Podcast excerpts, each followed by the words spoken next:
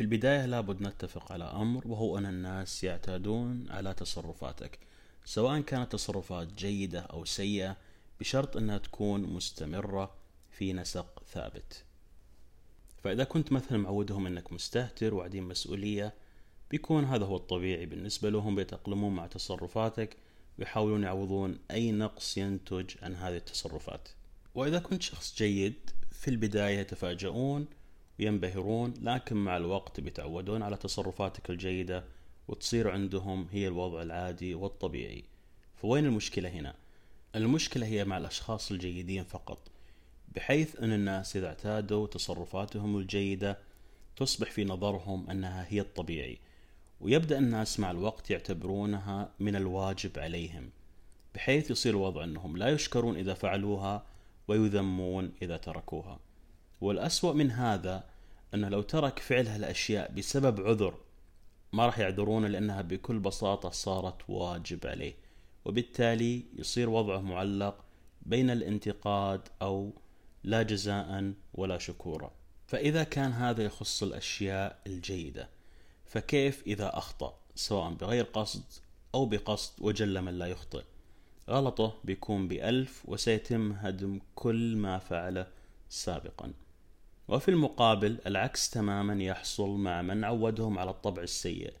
لو يسوي شيء جيد بالغلط بيطيرون فيه ويعتبرونه فضل وجميل. وإذا سوى شيء سيء بيكون عادي كونها هي طبيعته بالنسبة لهم. طيب هل بعد كل هذا هل من الجيد أن يكون الإنسان جيد؟ أو بعبارة أدق هل من الجيد أن يكون الإنسان جيد على الدوام؟ طبعا لازم أنوه على أن هذا يخص الأشخاص الجيدين بالفطرة فهم مجبولين على هذا لكن بما أنهم في النهاية يتضررون فهل في حل بما أن طبيعة البشر واضحة وإن كنا لا نتفق معها؟ أحيانا أفكر أن الإنسان الجيد لابد يتوقف ويأخذ فترات استراحة منها حتى يرتاح ومنها حتى يعيد برمجة اللي حوله ويعمل إعادة ضبط لانطباعهم عنه. وبالتالي يرجعون ينبهرون بتصرفاته الجيدة وحتى لا يزهدون فيه ويظلون يعرفون قيمته الحقيقية. ربما يكون هذا هو الحل الوحيد.